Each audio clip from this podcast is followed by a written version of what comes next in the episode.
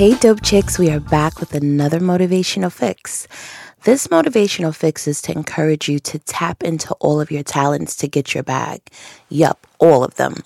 Y'all remember on next Friday when Day Day has said, Baby D sells dope, do hair, and babysit out the same house?